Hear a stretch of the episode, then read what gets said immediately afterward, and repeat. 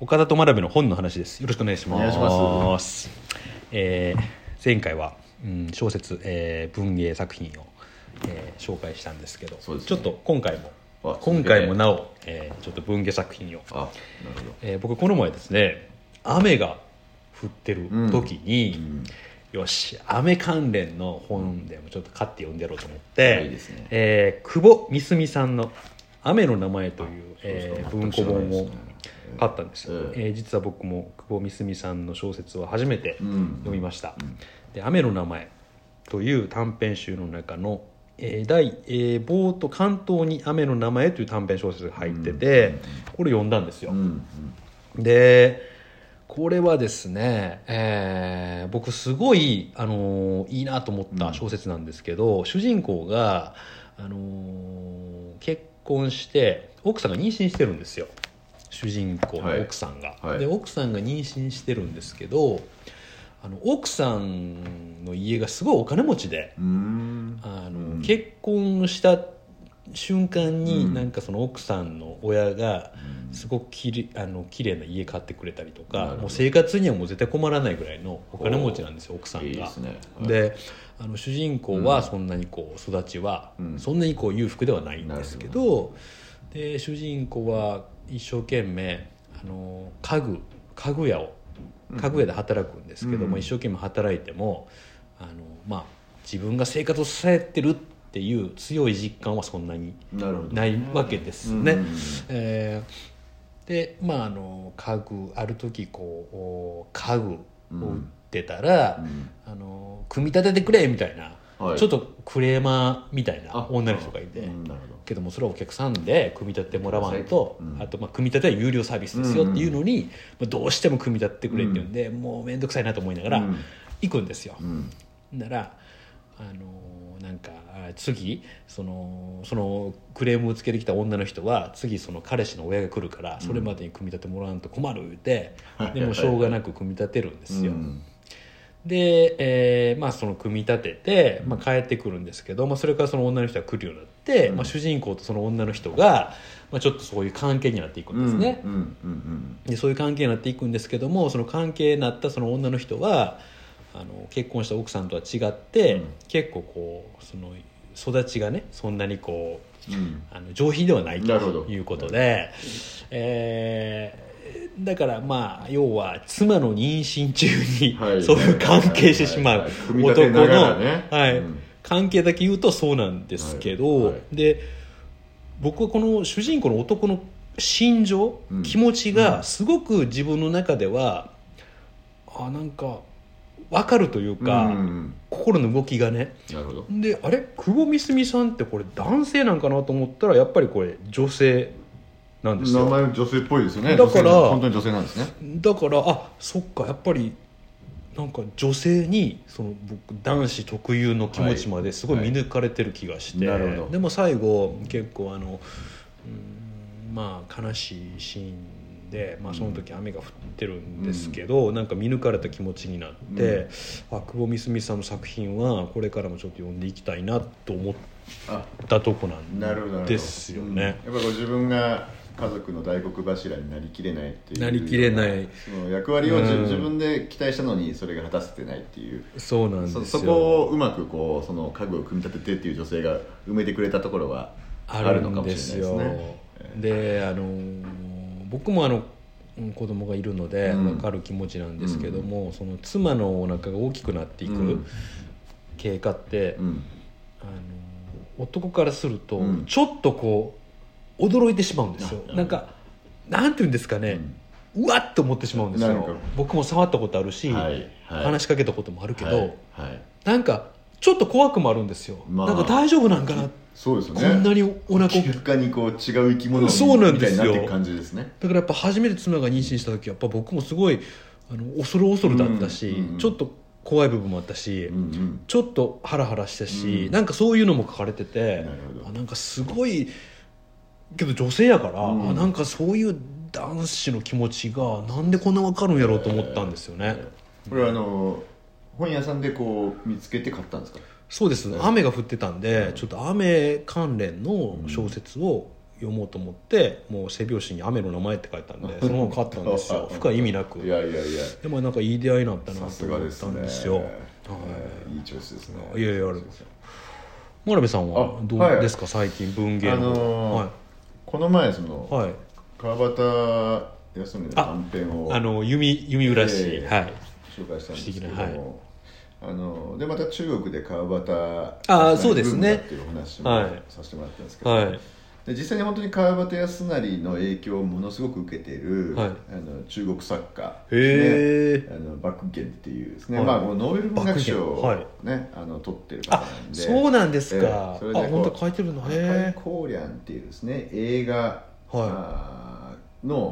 原作者としても有名なんですけどえも、あへえ。もうやあのーこの短編集ですね「白い。犬とブランコ」というですね、はいはいはい。あの実践短編集なんですけども、はい。もう冒頭から、はい。あの川端康成の「雪国」でその一節に秋田県が出てくるんですけどもはいはい。秋田県の出てくる一節をを読んだ瞬間こう電光石火のごとく着想が浮かんだとかですね。へー。で書いてるぐらいのへー。まあ要するにこう川端リスペクトみたいな。へえーそういったあの作家が、えーこの、えーたの短編集あそうですか。まあ、基本的に中文化大革命で、えはい。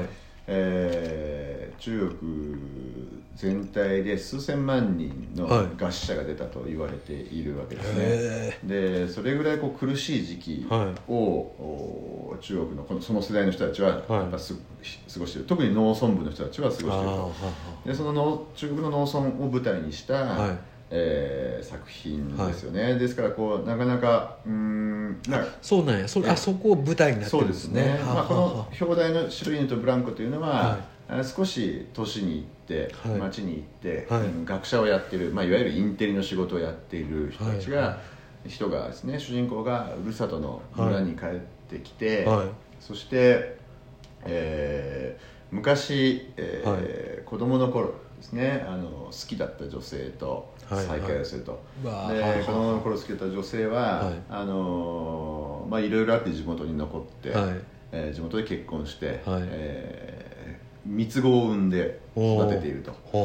で再び再会をして、はい。それでまあ少し交流をしてうはい。その旦那様ともあの少し交流をして、はい。えーそれで、えー果たしてどうなるのかというような まあ話なんですけどなねまあそのやっぱりその川端康成的なうん。一瞬ちょっとですちょっとヒヤッとするゾッとするような。そうなんや。あのそういうとこあるんや。そういう部分もやっぱりありますし、うわー。うん。それも面白いですね。面白いですね。やっぱりこうウィリアム・フォークナーとか、はい。えー、とマルケスとかガルシア・マスケスとかそういった人のの影響も受けているはあ。と言われているはあ。作家です。でかつその中国のうん昔のその貧しかった時代とか、はい。その文化大革命の政治的な影響を,、をこう日本あ中国全土ではい。こう広がっている時代の雰囲気とか、はい。まあ、そういったものも含めてこう面白い作品ですよね。へえなるほど。これね。あんまりこう、ね、日本人には馴染みがないと思うんですけども。そうですね。えーぜひぜひちょっと川端康成の影響を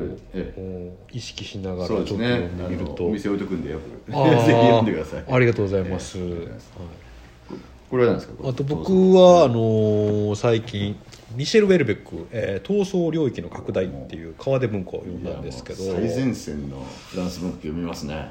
いやそうなんですよ、まあ、ミシェル・ウェルベックってまあ名前だけ聞いた人も結構いるかなとは思うんですけど、あのー多分これがデビュー作最初の著作だと思うんですよ、うんうんうん。ミシェル・ウェルベックの。で闘争領域の拡大って日本語訳ついてるから、あの何の話かさっぱり分からなくて。そうですね。はい、まあけど読んでみようかなみたいうんな軽い気持ちでうん。読んだんですけど、要はあの闘争領域の拡大っていうのはあの自由を獲得すればするほど、うん。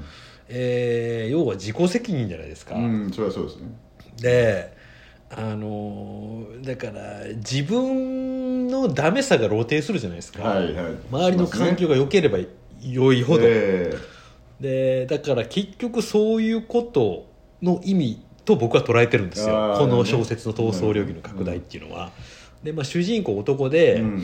まあ、あの結構仕事はできるんですけど、まあ、それと、まあ、女性との関係もまあまあうまくやれる、うんうんうまくやれるっていうのはその関係は持てるっていうことですね、で同じ職場の男は逆にあの女性が好きなんですけど、うんうんうん女性とうまく関係できないんですよ、うん要は口説けないんですね付き合えないんですよ。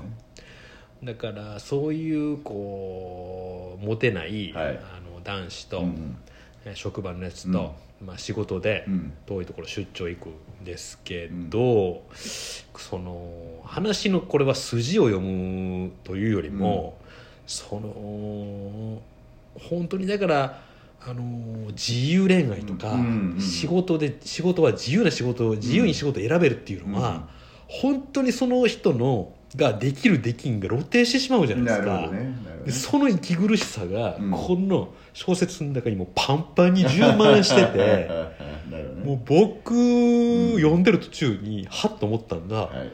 僕もそれ感じてるんですよ、うん今現在うん。自分自身も、うんやのにすのちゃんと意識できてなかったなと思ってその、なるほどね。うん。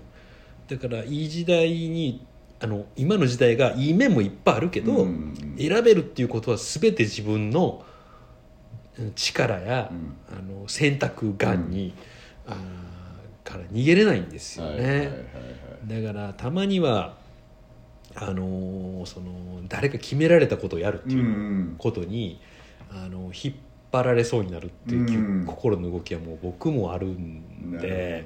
でそれがあの、まあ、いつかで話したあの、えーっとエリック・ホッファーが「あはいのはい。大衆運動」って本の中で、あの結局大衆運動っていうのはあのその自由から闘争したい気持ちもうん。一つ理由としてあるみたいなとこ書いてたと思うんですけど、うん。なんか僕もなんか決められてうん実は束縛され、まあ、言いようによん。言い方ですけど束縛されて決められて中で生きたいと思う気持ちはやっぱり、えー自分の無能さや自分ができないという、うん。そのそっからの逃避なんやなっていうことを読ん。でる途中に、なるほど。もうまざまざと見せつけられて、ね。すっごいだからいいしいい本だと思うんですよ。だけどすっごい僕はしんどい、うんうん自由の不自由さみたいな話と。そうなんですよ。不自由の心地よさみたいな話と。そうなんですよね、ええ。まあありますよね。あのる素粒子って本をあ素粒子はいはい。を読んだと思うんですけあどそれ読んだんですか、ええ。やっぱりそのフランスで、まあ、自由の元祖みたいなはい。え自由と民主主義の元祖みたいな国のそうですあねの人権っていうもののそうですね。コンセプトもやっぱりフランスでちゃんと培われてきた。その中でのあのじゃあ現代のフランス人が、はい。うん、本当にじゃあみんなが自由を謳歌してはい。幸せに暮らしてるかっていうとそうでもなくて。フランスは一方でこう、ね、移民の大国でもあるのでそういったところから多分どうやってそのみんなが自由に生きるとあのうまくいかないというようなその多様性のジレンマみたいなんですね。みたいなことをすごくこういわゆる現代文学としてはい。書いていて、まあね、いずれノーベル文学賞を取るような作家なんだろうと思うんですけどね。そんな感じがしますよね。本当です常ね。に話題作を出し続けてるっていう感じの本人当ですねでこの闘争領域の拡大がはい。94年だったかななるほど。多分。なるほど。1994年だったと思うんですけど、この1994年あ97年かもしれない、うんす。いませんちょっとわからないんですけどそれくらい書かれたうん。そのフランスと、今、えー2023年の日本で生きてる僕うん。にもう全くその隙間なくぴったり気持ちがわかるんで、はい。まあなんか、はうわっと思って。なんかなんやろ。まあだからそれぐらいいい小説ってことです。いなるほどもうね怖いです。そういう意味ですごい怖かったし、あー考えされることがあまりにも、えーなるほ多い小説。安倍工房の砂の女って、はい。あのーなんですかね。やっぱ虫探しに行った人がはいはい砂の中にいるはい。村に、はい。あそうですね。めちゃくちゃ不自由なところに行ってそうですね。最後そこから出ずにそうですね。居心地よく終わってそうなんですよね。まあまあ端的にまとめるとそういうストーリーなんですけどね。そこら辺もやっぱりこう自由を追い求めてきた人がなんだろうこうまあ村社会みたいなものに絡め取られて絡め取られていって、そうですね。割と居心地よくなってしまうというような。ね。そのなんか面白さ人間のおなんか要するに自由というものを求めて強くなりきれないようなところとかそうですねが本当にこううまくいい作家は書きますよね。ねやっぱり人間のそこの心の動きって変わらないんですね。ね本当にはい面白いと思いました。はい。ありがとうございました。ありがとうございました。いします。はい